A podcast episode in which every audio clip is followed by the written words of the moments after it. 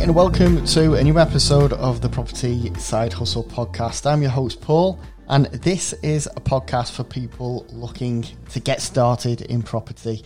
Now, we release episodes every single day. If the day is either a Tuesday, Wednesday, Thursday, or a Friday, um, we do have Mondays off, Saturdays and Sundays, of course. I do need to lie down occasionally, um, and we like to give a balanced view on the on on this podcast about different property strategies and give you little daily nuggets of information to help you on your way. What you won't get in this podcast is me talking about how you can become financially free in five minutes. On this podcast, we do like to live a little closer to reality. Now, in today's podcast, um, I'm going to be talking about the pros and cons of direct to vendor sourcing over sourcing via building agent relationships. Um, you might be surprised with this one.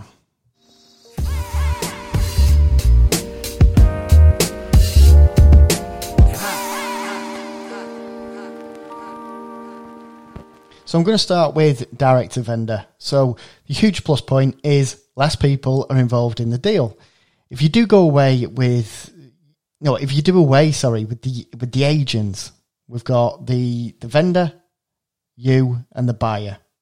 So when we're direct to vendor sourcing, there's only you, the vendor, and the buyer. Obviously, less people equals easier in theory. But let's look at how you find direct to vendor leads. Well, you know, typically you've got letters, direct mail, you've got leaflets, maybe an advertising campaign online using Facebook or Google. But all these things are going to cost you money. They're going to cost you cold, hard cash. So let's break that cost down to see what, see what we're looking at here. To send a letter, you need an address.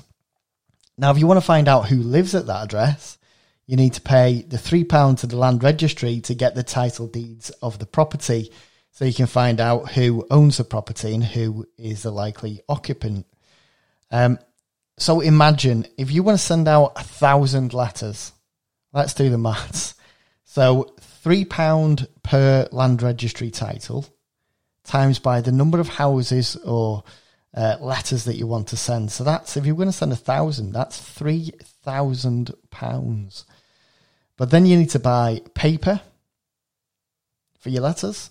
Um, and you to you either need to write them out yourself, um, and that will become quite tedious. Let me tell you, if you go down that avenue, or you can print the letters up. So you've got paper paper costs and you've got printer ink costs. We all know how much printer ink costs. It's it's almost as though it's made of gold. Um, it's just ridiculous, isn't it? In fact, just just to uh, divert slightly, printer ink I use a company called HP. I'm sure we've all heard of them, Hewlett Packard. Um, it's not a shout out, it's not a sponsor. Um, but to save save a bit of money, rather than um, going out and actually physically buying the, the ink cartridges, HP do a thing called HP Ink. Um, and your computer, if you've got a wireless computer, if your printer is a wireless printer, um, when it's running low on ink, it will order itself fresh ink but it works out way, way, way, way cheaper than it would if you went to the shops, like ridiculously cheaper. So if you want to save on ink costs, uh, check out HP Ink. Um, anyway, I digress. Um, costs. So we've got costs for the uh, ink, costs for the land registry to, to get the the uh, the owner's name, um, and we've got costs for the paper as well, and the envelopes as well. Don't forget the envelopes. Um, so I reckon on average, each letter, each single letter is going to cost you around about four to five pounds each. So how many do you think of your thousand letters that you're going to send out? How many do you think go straight from the doormat to the nearest bin? Well, the answer is, uh, based on surveys that I found online, um, the answer is about 95% of them will end up in the bin. 95%. And it's no surprise because I know when junk mail comes through my door, I literally pick it up, glance at it, walk straight to the bin, it goes in the bin. I'm not I'm not even really reading it, you know, I'm just seeing, oh, it's for this, uh, bin. Um, you know, so it's no surprise 95% of them will end up in the bin.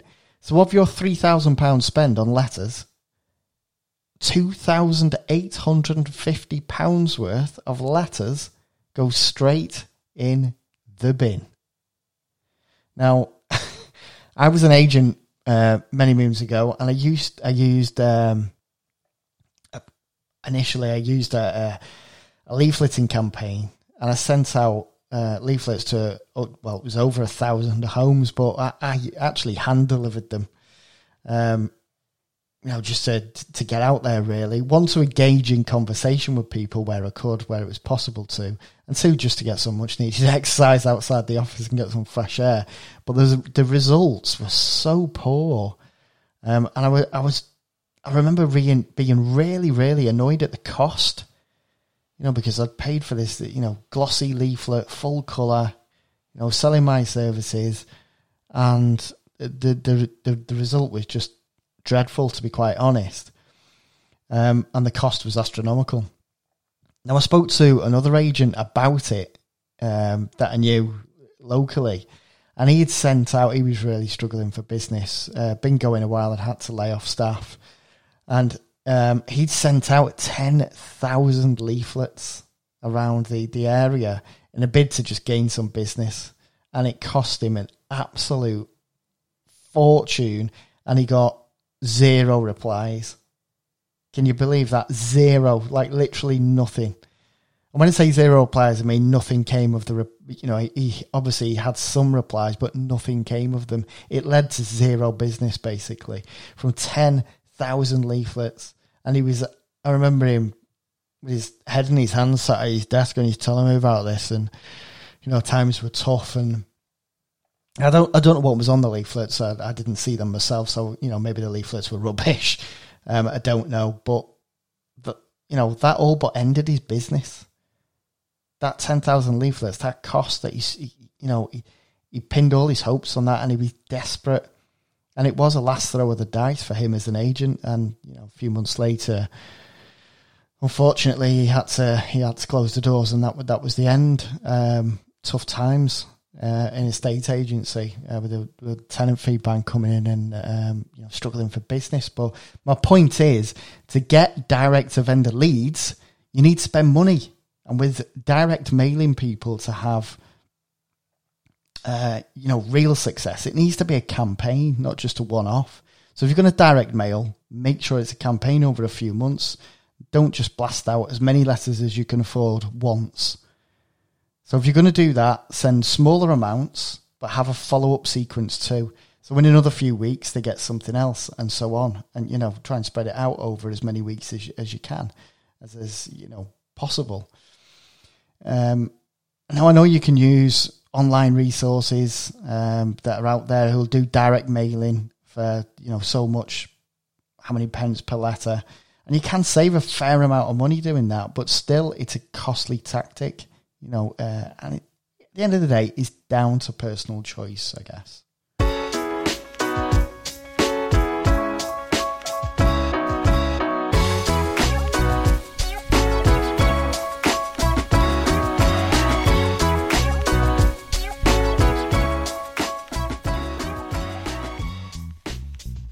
So let's move on to agents. So, what is the big pro with uh, sourcing via agents and building those relationships. Well, agents, they've got a huge amount of stock, obviously. They've got access to motivated sellers who actually want to sell their homes, so that's a good start. And the other thing is, I know for a fact, 100%, if I call an agent or I walk into their office, I can have a conversation with them and know in five minutes or maybe 10 minutes if they'll work with me or not. You know, zero waiting around, no nonsense, and even better, zero cost for me. You know, you might wait weeks for responses to your direct to vendor letters and you be sat there waiting for the phone to ring. But I can walk into an agent and get access to their stock in a few minutes. You know, I'm all for easy wins at the end of the day in the path of least resistance. It's human nature, isn't it? But, you know, agents on average, um, you know, let's think about agents on average will have, let's say, 50 to 80 properties maybe on their books um, that are for sale. And a percentage of these will be ideal for what you want for your investors. So, you know, a percentage of the 50 to 80 properties that they've got are going to be absolutely what you need for your investors as a deal sourcer. You know, so ask yourself, would you rather have access to motivated sellers who want to sell, who have that or or have that cost of chasing the direct to vendor leads and crossing your fingers that your letters don't go straight in the recycling bin?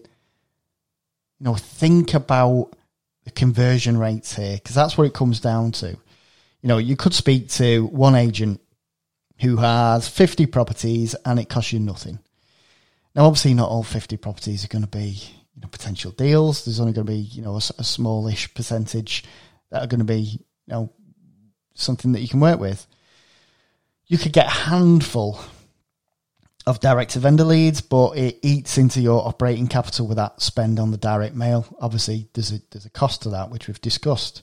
Now, there are obviously other ways to target direct to vendor leads, such as leafleting, um, getting out there, you know, printing up your, your own leaflets, um, and carding properties that have been for sale for some time in your local area. You know, just whip around in your car.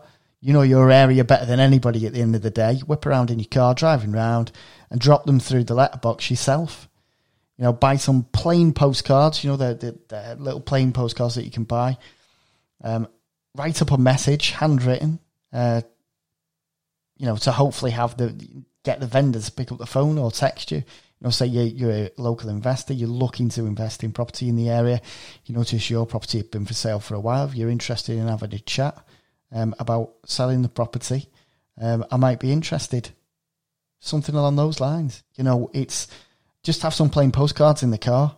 You know, as an agent, I used to card properties all the time. I used to have, you know, a, a, a leaflet or um, actually stopped using leaflets and I started using plain postcards because they worked a lot better. If you if you handwrite a plain postcard, um, pop it through the door with a little message, you'd be surprised how many times they pick up the phone and call you.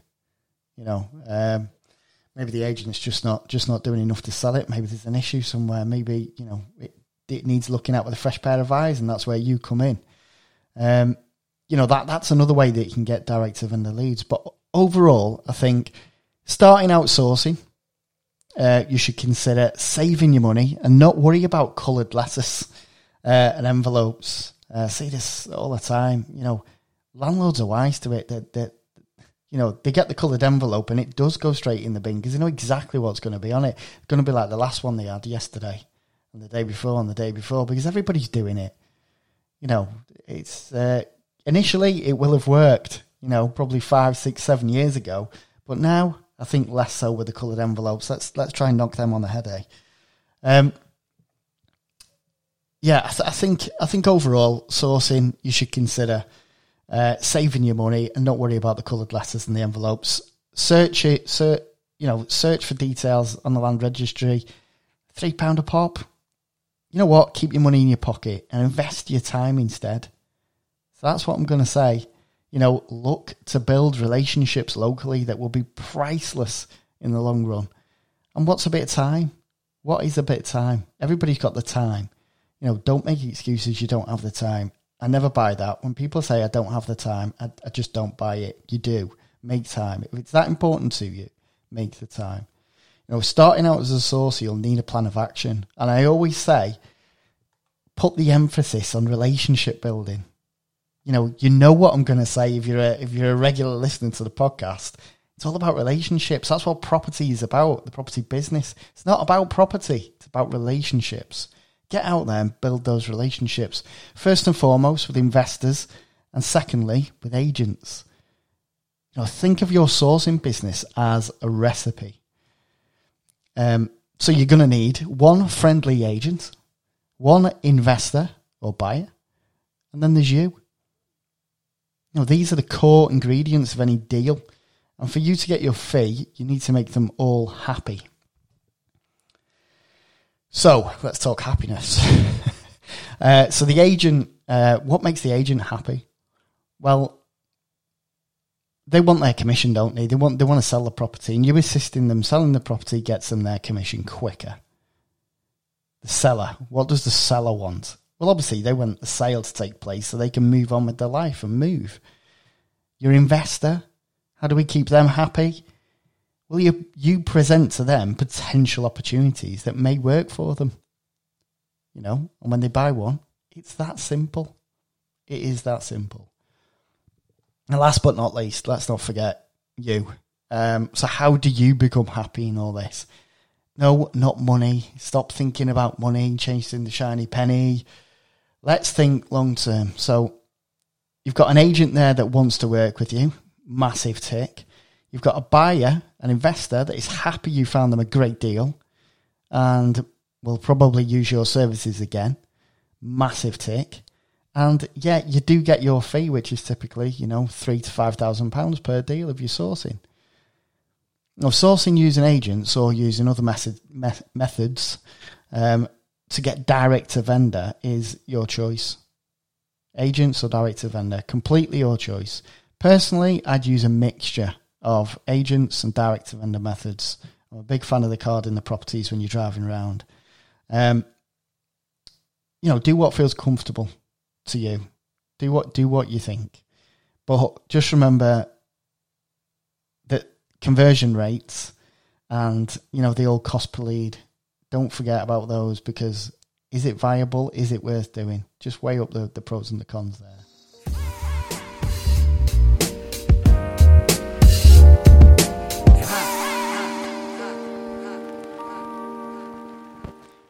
Right, I am giving away a free rent to rent course online uh, this summer. All you have to do is purchase our deal sourcing course. So you get two online property courses for the price of one. And no, it's not stupidly expensive like the gurus out there would have you paying thousands of pounds. All you pay is one low fee of £99. That's nine nine ninety nine pounds less than £100 for two property courses. The fee is a one off fee. No upselling, no other fees. It's a one off fee. And you get lifetime access to all the content online. And what's more, the content is continually updated. So it's ever evolving and growing over time, you know, to give that extra value.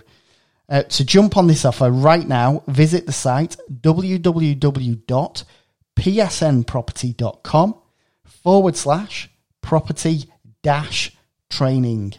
Or check the show notes for the web link. I'll pop it in there for you.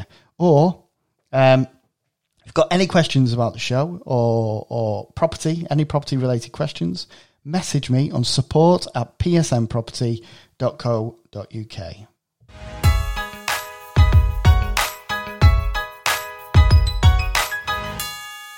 That's almost it for today's podcast episode, and I hope this opened your eyes a little bit to cost per lead and conversion rates and potential. You know, just ask yourself, where's the best outcome going to be for you, and how likely is it? Because that first deal is hard to come by. You know, the struggle is real. But if you've if you've got the right approach and you stick with it rather than jumping from one tactic to another and back again, you will come up trumps much quicker. Remember, focus is so so damn important. You know, focus and consistent positive action.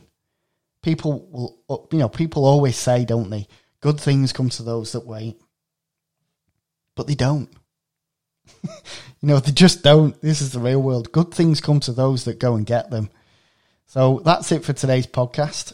If you enjoyed the show, be sure to subscribe and also leave us a review on Apple Podcasts.